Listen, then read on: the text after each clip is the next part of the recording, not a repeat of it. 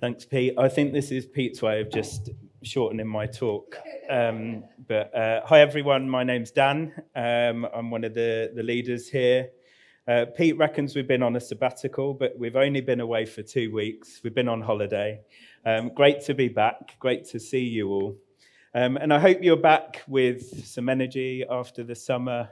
Maybe you're coming back thinking, oh no, I've got to get back into it. Um, but it's great, it's really great to see you all um, after the summer. We're doing a mini series off the back of the vision series we did before the summer. Um, it's a great time as we've had a summer of reflection. Um, we've digested some of the things that we believe God is leading us to as a church, and we're getting back into things. So um, it, it's, it's something that we need to navigate through together. And this is what this mini series is about. It's called Play Your Part. Um, we believe this is, this is of God. We've said, we've said it um, a few times. We believe that this is um, what God is leading the church in. And we are a church. Um, it's not the few of us, it's all of us um, that play a part in, in God's kingdom. And this is what the series is all about. So we've got three weeks where uh, myself, Pete, and Anya will take us through a few topics. We're also in a, in a period of transition uh, as a church, as Central Vineyard here in Northampton. Steve and Tammy, our founding pastors, have been commissioned now to go and plant uh, Garden City Vineyard in Milton Keynes. And we've got a new leadership team in place here. Um, and we really believe this is about God empowering his people. Um, it always has been the case, um, but we want to make sure that that's what we're building here. You know, it may be one step at a time, um, but how does God empower his church um, for our acts of service. We sung a line this morning Everything I have for your kingdom come. Everything I have for your kingdom come. It's about building God's kingdom and how can we navigate through that as a church, being empowered by the Holy Spirit. So, as a church, we want to primarily be followers of Jesus we want to be transformational through the renewal, renewing work of the Holy Spirit. And we want to be a community of followers um, that we're all part of the body, the church, renewing our town, the people around us, our communities, our workplaces with the redeeming work of the Holy Spirit. And we believe this is about trusting God to him empower his people that we each play our part in this. Works, God works through all of us, whether we're together or whether we're sending each other out into our different places schools, workplaces, homes, communities. It was great to see all of those stand up earlier that, that work with children and youth. You know, how can we send each other out, and pray for each other, support each other in those things? And course, as a, a succession leadership team, uh, Vicky, I, Pete, and Anya, we, our job is to guide, but it's not to do. Um, we've got a great staff team, ministry leaders, volunteers, lots of dedicated people. But this is all. This is about all of us. This is about us as a body of Christ. One of the values of the Vineyard movement, movement is, has always encouraged that everyone gets to play. Uh, a phrase that John Wimber, the founder of the Vineyard movement, was often known to say. And as a church, we want to do this by equipping us all for works of ministry. So, this is why we want to prompt this uh, mini series to prompt us all as individuals and as a community uh, to know how we all play our part as a church in his body. Um, one thing that's really struck me actually as I've been preparing is um, can be a tension area between the being and the doing. And really, this is what this morning's talk is all about. It's called Prayer Which Fuels Mission Um, but what I want us to think about as, as we go through it is that, that um, um, synergy um, or, between being and doing. Tim Keller, at the start of the COVID pandemic, had uh, a Zoom call. Everyone had a Zoom call, didn't they, with, with pastors. And, they, and he encouraged pastors to put their oxygen masks on first. He said there's been lots of cases in times of crisis where followers of Jesus have reacted because they've seen a need. Um, and two years later, they've, they've burnt out. They've seen a need, they've acted upon it, they've used up all of their reserves, their emotional, their physical, and even their spiritual reserves responding to it. And what he encouraged was to put our own oxygen masks on first, i.e., we need to work on our own relationship with God before we respond to others. We need to do this as followers as Jesus to make sure our strength, our guidance, our peace, and our purpose comes from God. And there's three ways that we can generally react to this. And sometimes we may stay in these states, or sometimes, well, I think we fluctuate between them. When it comes with dealing is- issues, challenges, maybe our dreams, or maybe through hard times, they're apathy, anxiety, and abiding.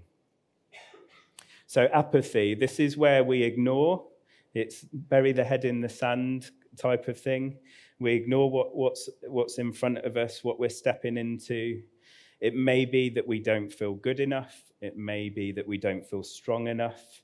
It may be because we're overwhelmed.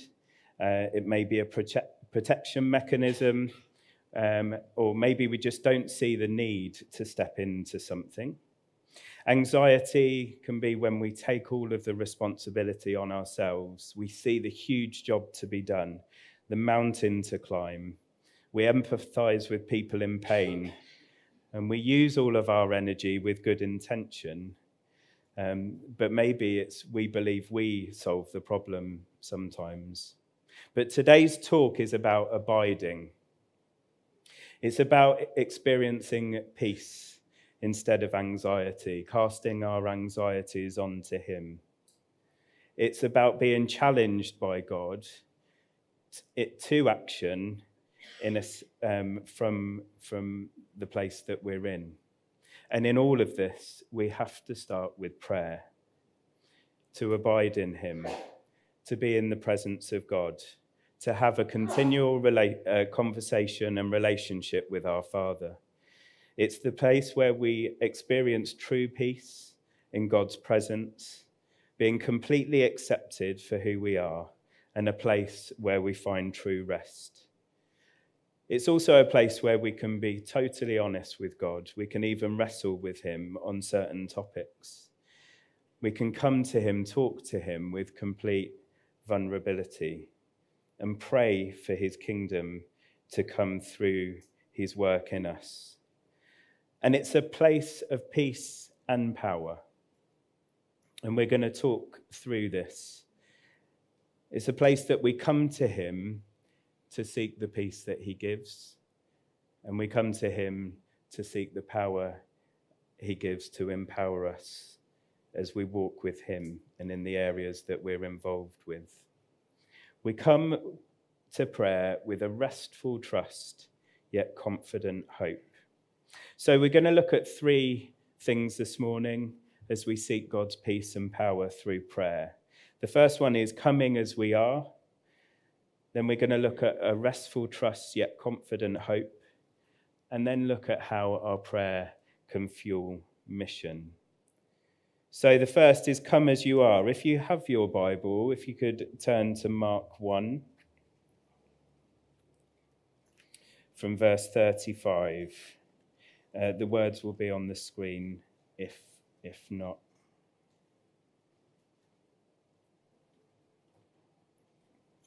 Mark 1 from verse 35. Very early in the morning, while it was still dark, Jesus got up, left the house, and went off to a solitary place where he prayed. Simon and his companions, companions went to look for him. And when they found him, they exclaimed, Everyone is looking for you. Jesus replied, Let us go somewhere else to the nearby villages, so that I can preach there also. This is why I have come. So he traveled throughout Galilee, preaching in their synagogues and driving out demons. This was quite early on in Jesus' ministry. Things were just heating up. Um, if you've got your Bible in front of you, his ministry was getting more intense. He was starting to interact a lot more with people. Um, and he needed to make time um, and room for solitary time with his father. He's just been baptized, spent time in the wilderness, and he's beginning his ministry, preaching the good news, healing the sick, calling his first disciples. Yet we get to this verse in verse 35 everyone's looking for him. The Savior has come. He's healing the sick, he's preaching the good news, and he's getting everyone's on him. Everyone wants a slice of him. But he's making the time to be on his own in solitary with God. The Son of God needed to make time to speak to his Father, to pray, to refocus, to be in conversation. The Son of God needed to do that. If Jesus needed to do that, isn't it all the more a necess- necessary um, or a complete need that we need to do that um, as, as sinful people? We need to be making that solitary time on a daily basis to meet with God. Do we have that mindset as followers of Jesus? Do we make time to be with God, be in his presence, abide in him, seek his will? In the, Jesus taught it as well. In the Lord's Prayer, when Jesus taught us how to pray, he said to go into a room, shut the door away from others, and pray to your Father in secret he says not to raise a trumpet about the works you do or do things to look good. Why is this? It's because it, what, it's what makes us as followers of Jesus, is having that time with God. If we're only doing the stuff, we are depending on our own strength we miss that warning that Jesus warns us about in Matthew 6 to be seen to be doing the right thing. Do we practice like we're raising a trumpet to others to show how righteous we are? And that's what Jesus is warning us against. And he practiced it him, himself, as we see in Mark 1, but all over the Gospels. He retreated to desolate places to take away the distractions and simply be with his Father. So, as we do this, I just want to provide three practical principles uh, to help us to do this with some reflection texts as examples. We're not going to go into them, but they will be referenced on the screen. The first one is be present. So, when we make space and time with God, be present. In Exodus 3, verse 2 to 4, it says, And the angel, this is Moses, the angel of the Lord appeared to him, to Moses, in a flame of fire out the midst of a bush. He looked, and behold, the bush was burning, yet it was not consumed. And Moses said, I will turn aside to see this great sight, why the bush is not burned. When the Lord saw that he had turned aside to see, God called him out the bush, Moses, Moses, and he said, Here I am. So when Moses turned aside to look to God, the Lord saw and he turned aside, as he, that he turned aside and see, and they talked. Moses needed to be present with God, to truly be with him. Once God had got Moses' full attention, he called out to him from the bush. We're not multitasking beings. We can kid ourselves that we can do lots of things at once. But especially when we're making that time with God, we have to be present. It's got to be single tasking. We've got to block out those other things that are bombarding us continually um, for our time and attention. And if you can't do it yourself, there's lots of practices that can help shut uh, other things out and focus on being in His presence. We'll come back to them later uh, as we wrap up at the end.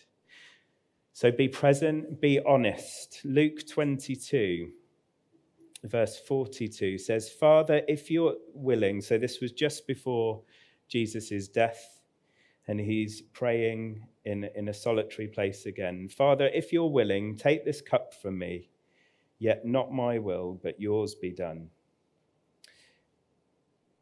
An angel from heaven appeared to him, to Jesus, and strengthened him. And being in anguish, he prayed more earnestly, and his sweat was like drops of blood falling to the ground. Jesus was completely honest and vulnerable with his Father. He was facing his own death. He knew what was coming, and he had a really heavy heart. So heavy, in fact, he sweated blood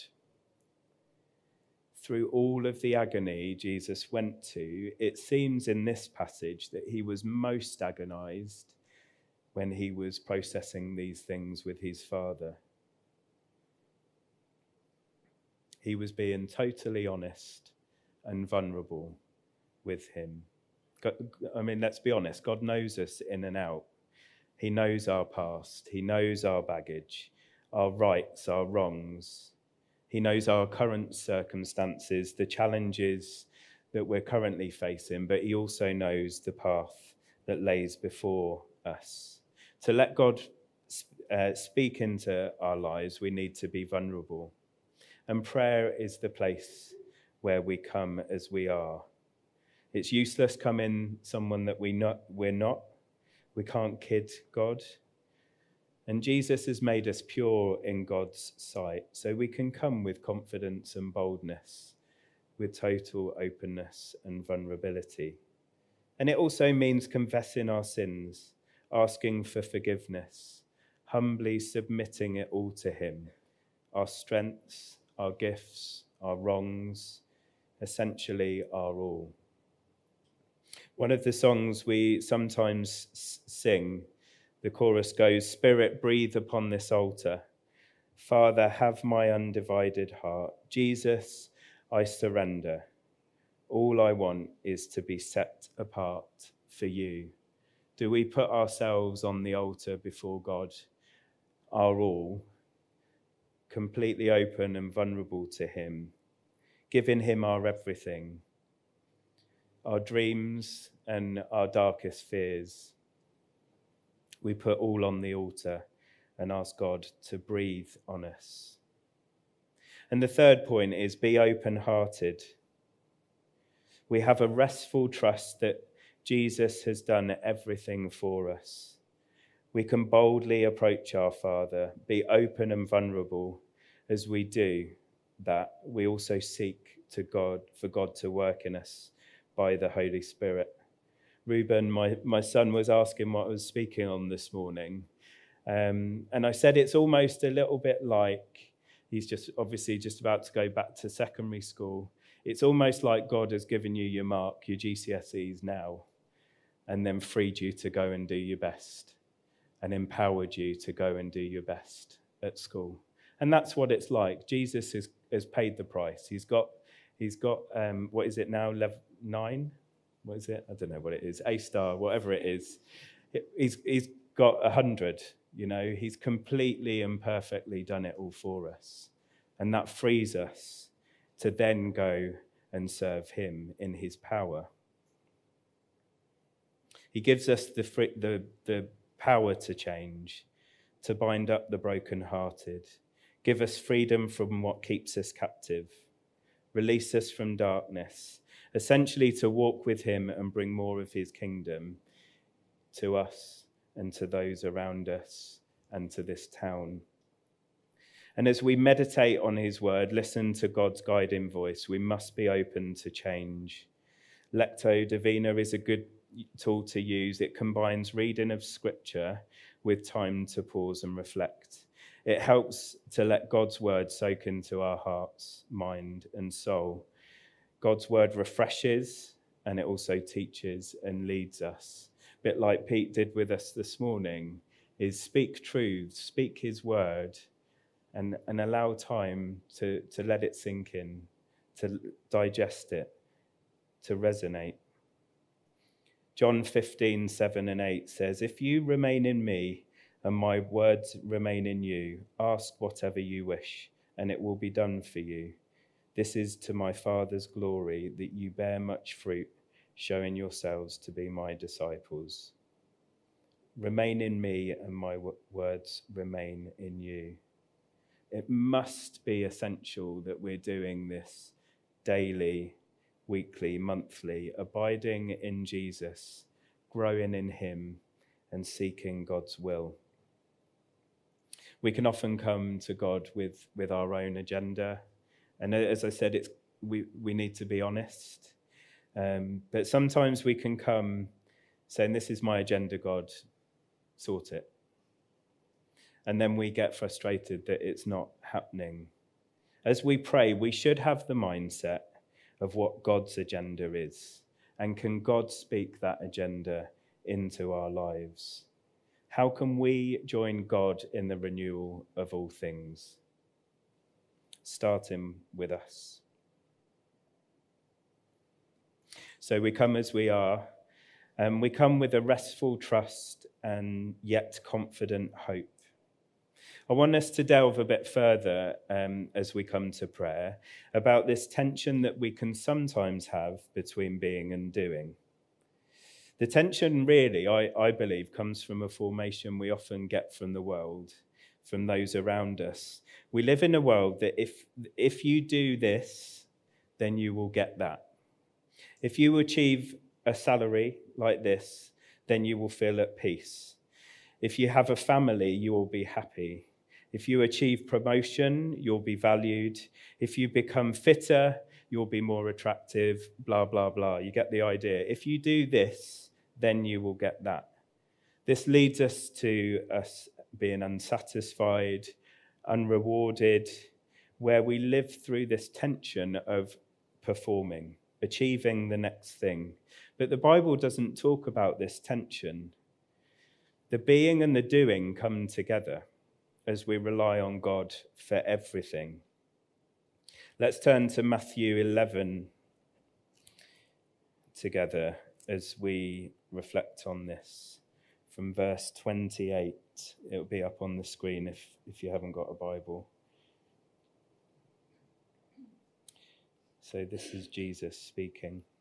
Come to me, all who are weary and burdened, and I will give you rest. Take my yoke upon you and learn from me, for I am gentle and humble in heart, and you will find rest in your souls. For my yoke is easy and my burden is light.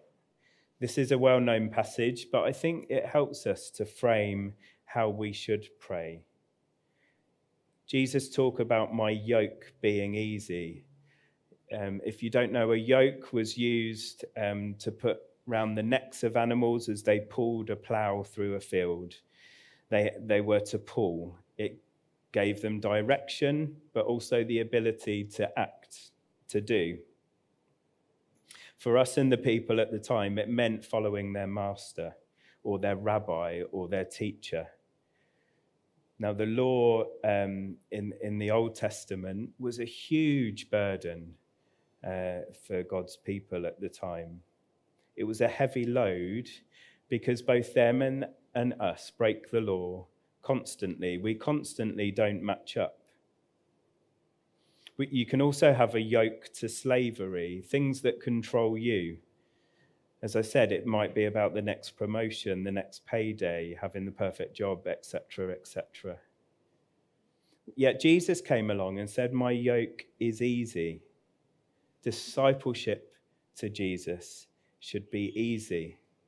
Following Jesus should be easy as we depend on him for all we need. We have a confident hope that as we follow him, he has the power to change us. the power to use us in the building of his kingdom. It's, it's his work, and so we must start with him. We have a hope and expectation that God will move and lead us to know how we play our part. And we should have high expectations of that because we know who God is. And Jesus said, And my burden is light. There's no shame or guilt when following Jesus. He has fulfilled everything. He paid the price for us to set us free. And it breaks that heavy yoke of performance, acceptance, and longing and gives us a free and unconditional relationship with our God. Our burden is light as we know, now no need to do anything for his love or acceptance. We're simply freed to enjoy his love and the life he gives us. Um, I'd already, already prepared, and um, with Livy, my daughter, we read a book called Thoughts to Make Your Heart Sing. Um, for those that know about the Jesus Storybook Bible, it's the same author. Um, but one evening, it was Wednesday or Thursday this week, we read two. And they, perf- for me, they really challenged me about what this being and, and doing. So I'm going to read two, one, one now and one a bit later. Um, but re- let me read this. It's entitled Something Beautiful for God. What could you do with your whole life to make God happy? Compose a symphony, climb a mountain, build a cathedral, paint a picture, write a book, invent something brilliant, pray for hours and hours. God might ask you to do any one of those splendid things. But do you know what's more beautiful to God than anything else? What he loves best, what makes him happiest when you trust him and believe that he loves you. Psalm 143 says, Tell me in the morning about your love because I trust you. The world's view of being and doing is often this big tension. We have to do this to be that. And Jesus turns it on its head. Jesus says that being is about having peace and rest as our burden is lifted, and doing, following Jesus in the renewal of all things around us. And they come together and they're powerful together. Our doing comes from our being. 1 Peter 5 says, Humble yourselves, therefore, under God's mighty hand, that he may lift you up in due time. Cast all your anxiety on him because he cares for you. Be alert and of sober mind. Your enemy, the devil, prowls around like a roaring lion, looking for someone to devour. Resist him. Stand firm in the faith, because you know that the family of believers throughout the world is undergoing the same kind of sufferings. Talks about being, being humble before God so that he may lift you up. Casting all our anxieties, cares upon him because he cares for you. And this is where prayer becomes essential in our daily walk. If we don't rest in God and his love, we are not humbled to be lifted up by him.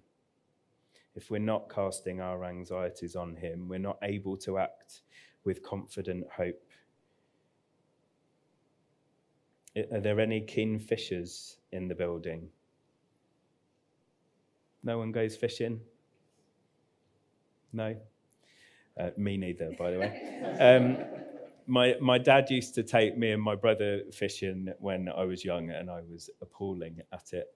Um, what I used to do was compete in casting the line out. So I was like, it was all, it wasn't about the fish for me, it was how far I could get it. And of course, it would end up in a tree, or mo- most often than not, it would still be behind me when, when the rod um, was in but when you cast, you cast the line as far as you can with, with strength and passion to get it out there. And we, that's what we need to do with our anxieties, with our cares, and with our dreams. We, we do that with passion with God. We give it to Him knowing what He can do with them. and so that he will act according to his will with those things. You know, those things that are zapping your energy at the moment, cast them on to him. Those dreams that you have that you just want to get started, give them to him and ask him to do to deal with them according to his will.